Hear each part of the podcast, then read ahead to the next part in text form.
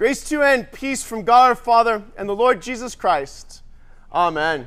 The text for today's uh, sermon is 1 Timothy 5, verses 17 to 25. It's on page 1179 in the, the church Bibles. Um, it'll be helpful if you had it in front of you because we're going to go through it uh, bit by bit, and I want to show you some things in the, the grammar of some of the verses. So that's page 1179, 1 Timothy 5, verses 17 to 25. And um, I've really enjoyed working through Timothy. Um, it's been fun to see what the New Testament has to say to young churches. I think that's, that's just been kind of a blast. Like, I, I didn't expect to have as much fun doing it. But that being said, we're at another one of those passages that are a little bit awkward to talk about. And the reason is that Paul is talking a lot about our relationships, the congregation's relationships to her pastors. And um, I am your pastor, so that makes it sort of awkward to talk about what to do and how this works. But um, on the one hand, we want to preach and teach the entire counsel of God. And on the other hand, um, as I was thinking through this, I realized that I won't be all of your pastors, I won't be your pastor, most of you, for your whole life. Uh, some of you will move away. Lord willing, many of you will live longer than me. And so you'll have other pastors, and this is just what we need to do. And so let's jump into the text, starting verse 17. Let the elders who rule well be considered worthy of double honor, especially those who labor in preaching and teaching. I want to take this part kind of on the, on the grammatical level first. As always, when Paul talks about elders, when he uses the word elders, this is the word that um, comes into the English language as priest. So he's talking about priests or he's talking about pastors. So I'm just going to substitute pastor every time I read the word elder. Okay? So hear it again. Let the pastors who rule well be considered worthy of double honor, especially those who labor in preaching and teaching. And the second thing I have to kind of um, adjust slightly in this verse is this word especially. As I'm reading the, the commentaries and what everybody says about it, they, they say that this, this word especially um, should be understood in the sense of like namely. Namely, the ones who preach and teach, or that is, the ones who preach and teach, which then makes the line say something like this Let the pastors who rule be considered worthy of a double honor, namely, those who labor in preaching and teaching. And the reason for this change is twofold. One is the word actually does can mean namely or that is, something like that. But but the, the more significant point is that Paul has been hitting this drum in 1 Timothy for five chapters. That the, the, the main job, the primary thing that Timothy is to do and to teach his pastors in Ephesus to do is to teach and preach. This is what pastors do. And in fact, the, the New Testament doesn't know of pastors or priests who don't teach and preach, which is something that our brothers and sisters in Christ in the Presbyterian tradition get a little bit wrong. They'll look at this and they'll say that there are two different kinds of elders here ruling elders and teaching elders, but that's just not, there's just one office here. It's the pastor, and, and, and he's talking about the ones that rule and teach and preach. And this brings us to this other word, rule, which is Paul using that household manager metaphor that he's been using throughout the book. You can think of it as either the pastor is like a, a, household manager, and this is the house, or as the father of the family, the paterfamilias, if you want, right, of the family. And it's absolutely cringy for me to have to stand here and say to you, the pastor rules the church right? That's that's that's rough. Yeah. But it's what it says. And what it points to is something that is really important. That we have a responsibility to each other. You have a responsibility to me, and I have a responsibility to you, and it is it's mutual and it's very, very important. Your responsibility goes like this. This is from Hebrews 13. Obey your leaders and submit to them, for they are keeping watch over your souls as those who will have to give an account. And then my responsibility to you can be found in James 3. Not many of you should become teachers, my brothers, for you know that we who teach will be judged with a greater strictness. Meaning that at some point I'm going to need to give an account, and the account will go something like this Were you a good shepherd? Did you lay down your life for your sheep that I gave you? Or did you run away? Now, Paul says that these pastors are, are worthy of a double honor. And, and what does that mean? We, we talked about last week how the widows um, who have given their lives over to the church are to be given an honorarium, right? A salary. And, and most people think that this is not mean, Paul is not saying that pastors should make double what widows make. That's not what he's talking about. He says instead something more like pastor, the double honor is they should get a salary and then also there should be some respect. And we know that it's talking about a salary because of what Paul goes on to say. He says in verse 18, For the scripture says, You shall not muzzle an ox when it treads out the grain, and the laborer deserves his wages. And the first of those two quotes comes from Deuteronomy, right? Do not muzzle an ox when he treads out his grain. And Paul, in his very complimentary, bombastic way, wants to then compare these pastors to oxen, right? And actually, there's something very, very serious here. Paul assumes that pastors should work as hard and doggedly day in and day out, uncomplainingly, as an ox, which is true. And actually, this is the passage where we get um, actually this, this vestment from. So, this is a stole, and it's the symbol of a pastor's office. Originally, when these uh, started being worn, which is a long, long time ago, there was an additional piece in the back that went down the back, and it was supposed to look like a yoke, right? That goes over the ox's shoulders so that the ox can pull whatever the ox is supposed to pull with the idea that we're just a bunch of dumb oxen who need to get to work. And that's how we're supposed to think of this. And what's interesting is Paul uses this quote um, again in 1 Corinthians 9, and, and, he does it in order to talk at length about um, paying a salary. And, and, Paul says in 1 Corinthians 9 that he did not take a salary from the Corinthians, but that he had a right to, right? He said, I choose not to make use of that right. But he goes on in 1 Corinthians 9:14 he says, "But the Lord commanded that those who proclaim the gospel should by their living should get their living by the gospel." Now, I am so here, I'm just gonna be totally frank with you guys. I am so grateful to you that you guys are so generous and so many of you tithe that this is not an issue that we have. And I'm so deeply grateful for that. But I've noticed a trend, especially among some of the younger of my friends um, who are also pastors, not, in, not necessarily in Lutheranism, although some there, um, but all over the city. There's a trend to try and make pastors intentionally bivocational which means um, the, the church pays them uh, not their enti- what they need to live, but something less than that, and then encourages them to go get a job with the idea that they then have a foot kind of in both worlds, both in the church and in the world in a, in a working way. And I honestly think that this passage goes against that. I think that that's not what Paul has in mind here. And the second quote that he uses here, the laborer deserves his wages, uh, affirms this, but there's something actually far more interesting about that second quote um, that has nothing to do with like what it actually means. Anybody know where that quote comes from? Anybody recognize it? The laborer deserves his wages.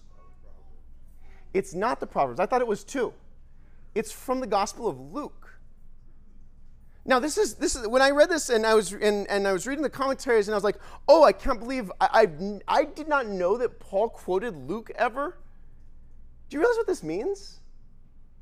It means first that like Paul had access either to Luke's notes or his gospel, or even better, as Paul's writing this letter to Timothy, he's like, oh, What's that quote that Jesus said? Luke, remember that quote Jesus said about laborers? And Luke's like, Oh, the one about laborers deserve their wages? And he's like, Yeah, that's the one.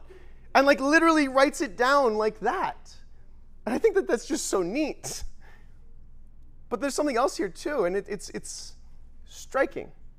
That whole sentence, read it again. The whole sentence says, For the scripture says, you shall not muzzle an ox when it treads out the grain, and the laborer deserves its wages. Which means that Paul understands Luke's writings to be the scriptures. And um, I don't know if anybody remembers this, but Peter says the th- same thing about Paul's letters. He says that Paul's letters are also scripture, which means that even though this is the first generations of Christians, as they are preaching and evangelizing and writing these letters, they, or at least Paul and Peter, understand that the Holy Spirit is working through them as they're writing those letters to do what he needs to do in the world. Literally, they understand he is inspiring these letters that he's writing right now, which I don't understand how you do that how do you choose the next word, right, that goes down on the paper if you understand yourself to be writing the scriptures? Let's go on to verse 19. Do not admit a charge against an elder except on the evidence of two or three witnesses. Do not admit a charge against a pastor except on the evidence of two or three witnesses. And Paul turns his attention from those pastors who are doing a good job and deserve appreciation to those who are sinning. And he says, Do not admit a charge except for two witnesses. And um, traditionally, we have always said that there are three kinds of charges that can remove a man from being a pastor if he engages in gross immorality, gross meaning big, gross meaning plain to everybody, if he commits adultery, if he uh, murders somebody, obviously, right? If he steals $100,000 from the church, this is considered gross immorality, and that's one of the reasons that we can remove somebody from office. The second reason is false teaching, and that's probably what's going on here at Ephesus. If a pastor starts teaching something that goes against the Bible, obviously, that goes against uh, little o Orthodox classic Christianity, that in our case goes against, in this congregation, in our pastors, goes against the Book of Concord that he swore to teach, that's a reason for removing him from office. And the third reason for removing him from office would be um, an inability or a refusal to do the job. So, gross immorality, um, false teaching, or refusal to do the job. And, and Paul says, what happens if a pastor does one of these things? Paul insists that you shouldn't listen to an accusation of that, of one of those things, unless there are at least two witnesses involved. And, and, I thought it was interesting because it doesn't say don't convict and then kick him out of office if there's not two witnesses. He says don't even receive, don't even entertain a, a, a, a accusation like that unless you have two witnesses. And, and this rule is a rule that is not particular to the Bible, even though you can find it in Deuteronomy. In Deuteronomy, it says not just pastors, but anybody. You shouldn't enter, you shouldn't uh, convict somebody of, of a major crime unless there are two witnesses. And the purpose of this is to make sure that the accused gets a fair shake, that no one is unjustly accused. And if you come at this from the angle of like worrying about um, some false accusation, this is a really nice rule. It means that a single person with an axe to grind cannot, out of like vengeance, go and absolutely destroy your life or destroy your career, right? Destroy your work, your ministry. But some of us have actually been hurt by a pastor. And some of us might worry that a rule like this might make it so that somebody could get away with something, right? If there's not two witnesses, and um, but somebody does something really bad, might he get away with it if there's not two witnesses? And Luther actually was pretty concerned about this too. Luther, um, as he's thinking about this, says, look, here, here's, here's how this goes. If there aren't two witnesses and the guy gets away with whatever he did, I'm not bothered. Really, Luther? Yeah, he says, no, I'm not bothered because that man will answer to God. And it will be far worse for him than if we caught him. Actually, Paul goes on to say the same thing. This is in verse, jumping ahead to verse 24. The sins of some people are conspicuous, going before them to the judgment, meaning you find out about those sins prior to the judgment on the last day. But he goes on and says, But the sins of others appear later. And again, I'm just going to say this very simply that's even worse for, for the person who does that. Paul goes on, okay, so what if there are there is sin, there are two witnesses, and there's an accusation, and then the pastor persists in sin. Look at verse 20.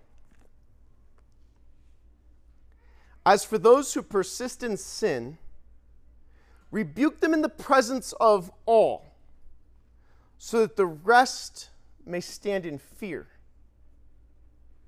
Oof, that's harsh. I don't know if anybody has ever been in a congregation where this has happened, but that's really rough. Why do you think he says this? Basil the Great, writing in the 300s, um, put it in probably the most precise, most um, clear way.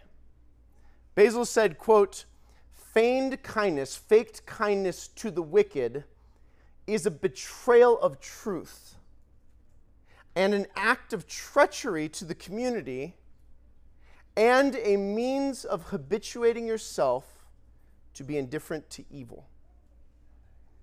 And I think that what Paul is concerned about is he knows that when somebody, especially somebody in leadership, does something bad, we will be tempted to bury it or to cover it up so that the outside world doesn't see it and think less of us. That's what our temptation will be. And Paul says we have to do exactly the opposite. In fact, it's a refusal to publicly rebuke that will absolutely hurt the church worse.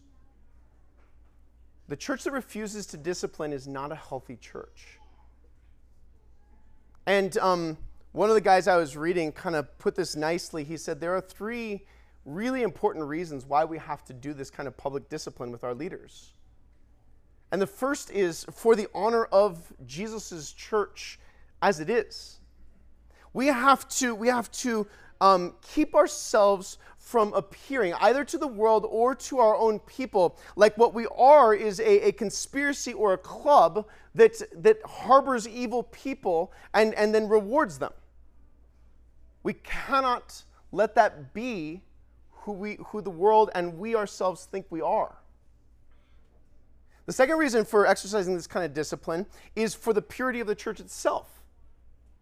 Paul's the one that says a little leaven leavens a whole lump. And the image here is, is a big ball of dough that you're going to make into bread, and you put a little bit of yeast in it, and then you work it in, and the yeast spreads all through the dough. If Luke was here, he probably would have corrected Paul and said it's more like an infection than yeast, right? An infection is something that is in your body that if something doesn't stop it and kill it, will spread through your whole body.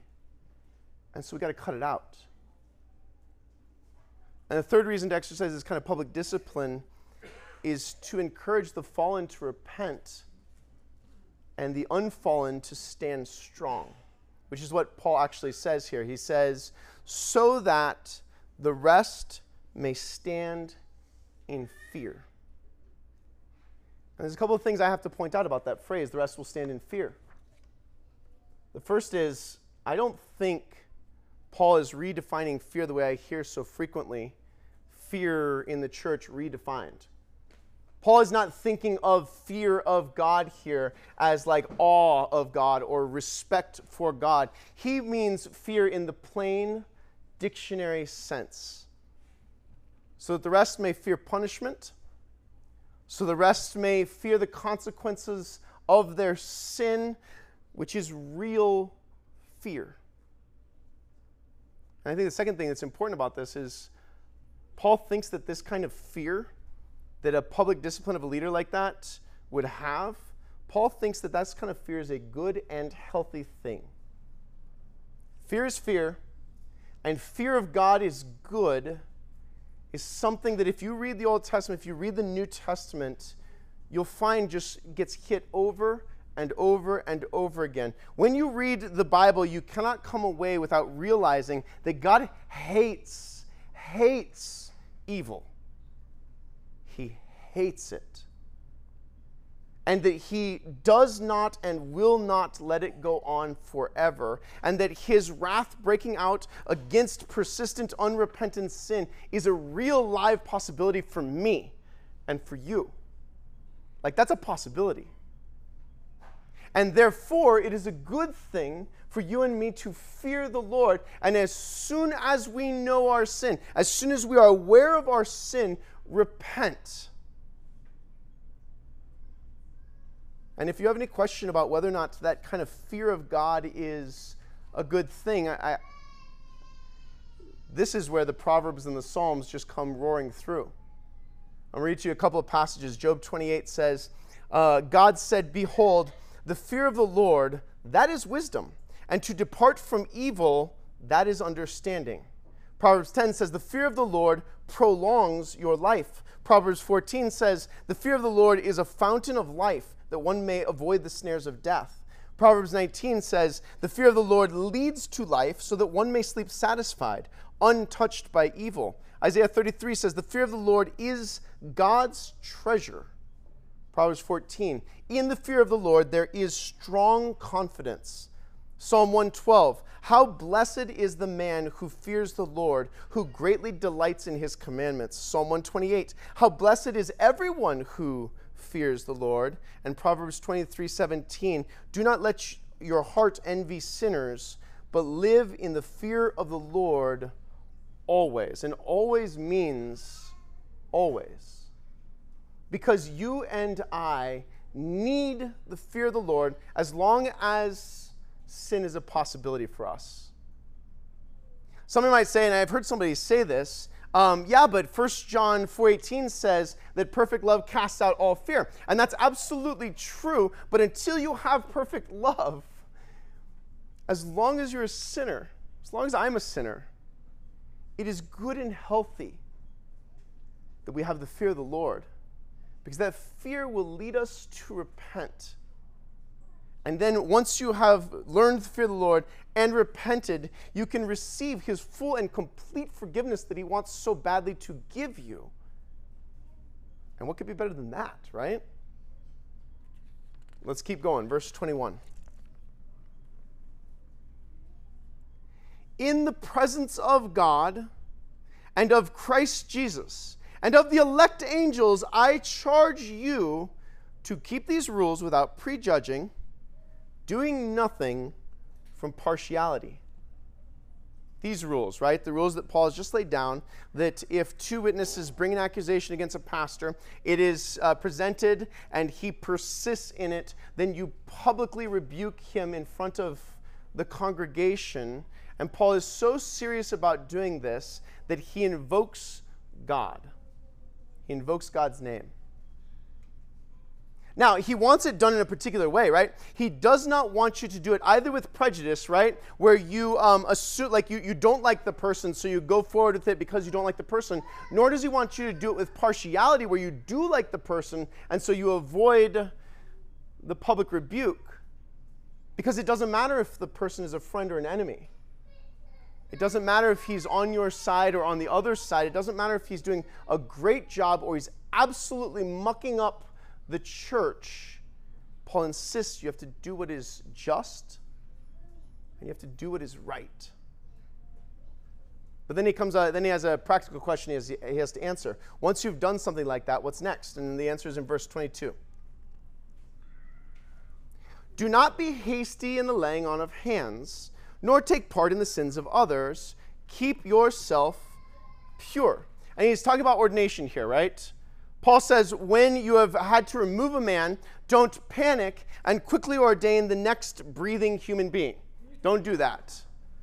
Because if it turns out that he is evil, you'll be responsible for the guy you ordained. And um, when, I, when I do my reading, I, there's always things that I wish I could tell you guys about, and usually I have to cut them for either time or because they don't, uh, they're not apropos. But sometimes you get these stories that are just kind of, they're f- expressed in a funny way that you and I wouldn't express it. And usually it's Luther. This time it's Chrysostom. John Chrysostom in the early 300s says, um, This is like if there was a crazy person running around in the streets and I gave him a sword and then he went and destroyed something, you all would hold me responsible. And I'm like, oh, that's a good imaginative exercise, John. Thank you. I appreciate that. But, but the, point, the point is right. This is what he says, right? Do not be hasty in the laying on of hands, nor take part in the sins of others, but keep yourself pure. And when Paul writes the word pure, I love this. It reminds him all of a sudden of um, something he's been meaning to say to Timothy. And uh, it's the word pure. It, there's, a, there's some sort of a connection in Paul's mind between the word pure and the idea of fasting. And, and Paul remembers that he's been meaning to tell Timothy to stop fasting so much because it's hurting his health, right? Fasting's great, fasting's good, it's a very godly discipline, but it is wrong to fast so excessively that you harm your body. And it sounds like what Paul is saying is because Timothy is fasting, he's only drinking water, and this is messing up his guts. So t- Paul says, knock it off. And it's like one of the sweetest little parentheticals in the whole Bible, right? He says, Do not be hasty in the laying on of hands, nor take part in sins of others. Keep yourself pure. Oh, yeah, no longer drink only water, but use a little wine for the sake of your stomach and your frequent ailments. And it's like it's like a it's like almost like a, a post-it note he's written and just stuck it on like oh and by the way ps I, I forgot to tell you stop drinking just water right? And then paul goes back to his main thought in verse 24 the sins of some people are conspicuous going before them to the judgment. But the sins of others appear later. So also good works are conspicuous and even those that are not cannot remain hidden Paul is encouraging Timothy to be discerning. If it's obvious that somebody has a, a, a, sin, then do not hurry up and ordain them. But Paul is also recognizing Timothy's limitations because Timothy cannot judge hidden and private sins. He can only look at what is visible, he can only see what he can see. But, says Paul, it is safe to leave the hidden sins to God because unlike Timothy, the Lord looks on the heart, right? Which is a quote from 1 Samuel. And no one can hide their sin from God. And on the last day, on Judgment Day, those sins that we think we can hide from God, they will be known. Jesus just goes after this hammer and tongs. This is Luke 8. Jesus says, Nothing is hidden that will not be made manifest, nor is anything secret that will not be known and come to light. Luke 12. Nothing is covered up that will not be revealed, or hidden that will not be known. And then the author of Hebrews makes this kind of even more graphically obvious. No creature is hidden from God's sight but all are naked and exposed to the eyes of him to whom we must give account. And Ecclesiastes 12 says, For God will bring every deed into judgment with every secret thing, whether good or evil. So let me just say this to you straight and up front. If you are hiding a sin, either from other people or from yourself, which is at least more frequently in my, my life, that's what I'm doing. I'm hiding it from myself. Then the Proverbs offer advice to you. This is Proverbs 28. Whoever conceals his transgressions will not prosper, but he who confesses and forsakes them will obtain mercy. If you are hiding a sin, Recognize this is God calling to you. And repent of that sin. Confess it. and obtain mercy. Now, I know some of you well enough to know that I can say something like that, and you'll think of something from the past that you have confessed and you have been forgiven for. And when I say something like this, there's a nagging worry that goes something like this. Okay, but like those things in the past that I've confessed, what about them? Will they show up on Judgment Day? Will I have to stand exposed for all the things that I know full well were evil and I have repented of so many times? Will they show up on Judgment Day? And the answer is no. No, they won't. How can I be sure?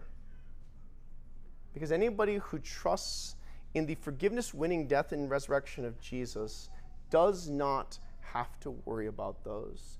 It's Romans 8. Paul says, There is therefore now no condemnation for those who are in Christ Jesus. Jesus was condemned so that you could not be condemned. This is what he says to Nicodemus in, in the gospel reading from today. Whoever believes in him, in Jesus, is not condemned, but whoever does not believe is condemned already because he has not believed in the name of the only Son of God. Whoever believes in him is not condemned. Why? Because there is nothing to condemn in the sight of God. This is one of my favorite, my absolute favorite things about the gospel. Isaiah 43 puts it in a particularly nice way.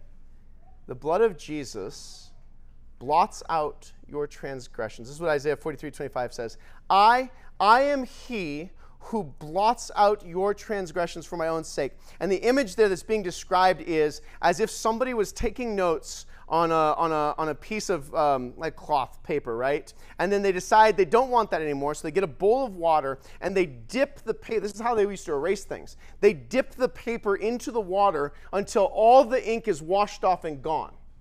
That's what blot out means. I, I am he who blots out your transgressions for my own sake, and I will not remember your sins. I will forget them, he says. Psalm 103 puts it a little bit differently. For as high as the heavens are above the earth, so great is his steadfast love towards those who fear him. As far as the east is from the west, so far does he remove our transgressions from us. He can never get back to them. They're gone. Micah 7:19 puts it this way. He says, "He will again have compassion on us. He will tread our sins, our iniquities under feet." So first he stomps them, and you will cast out, I'm sorry, you will cast all our sins into the depths of the sea, right? And then the image is he takes your sin and he throws it into the sea. And I have this experience. I've, I've used this story before. I, I, can't remember with who, though, so I'm going to tell it again because I'm getting old. Um, I had this experience when I was in like, uh, maybe I was like 12 years old, and uh, I had just gotten a brand new pair of glasses. And we went to up to I think Lake Havasu. JJ will correct me at some point. Maybe it was Lake Powell. And we were playing on a boat and jumping into the lake and swimming. And my father said to me, "You should take off your glasses before we get out onto the lake." And I said, "No, I won't be able to see anything if we do that." And immediately we got to the place we were going to swim, and I jumped into the water with my brand new glasses on. And so what happened? They hit my foot as they went down into the lake, and they were gone. Ain't nobody ever going to find those. And that's what Jesus does with your sin. All the way to the bottom of the, to the, bottom of the sea. So that, Jeremiah 31 says, They shall all know me, from the least of them to the greatest, declares the Lord. For I will forgive their iniquity, and I will remember their sin no more, so that when you show up to the judgment seat, the only things that you will have with you, the only things from this life that will follow you there are your good works. That's what Paul says. Look at the last, very last verse. So also good works are conspicuous. Even those that are not cannot remain hidden. It means that if you do something good, right? if you forbear to say something that you want to say that's going to be cutting, or if you are kind and nobody sees it, or you pick up the slack and nobody recognizes it, if you do something good, even if nobody else ever finds out, God knows. And He will reward you. And He will bring it into the light. And He will make it known on the last day. Amen. Amen. And the peace that surpasses all understanding will guard your hearts and minds in Christ Jesus our Lord. Amen.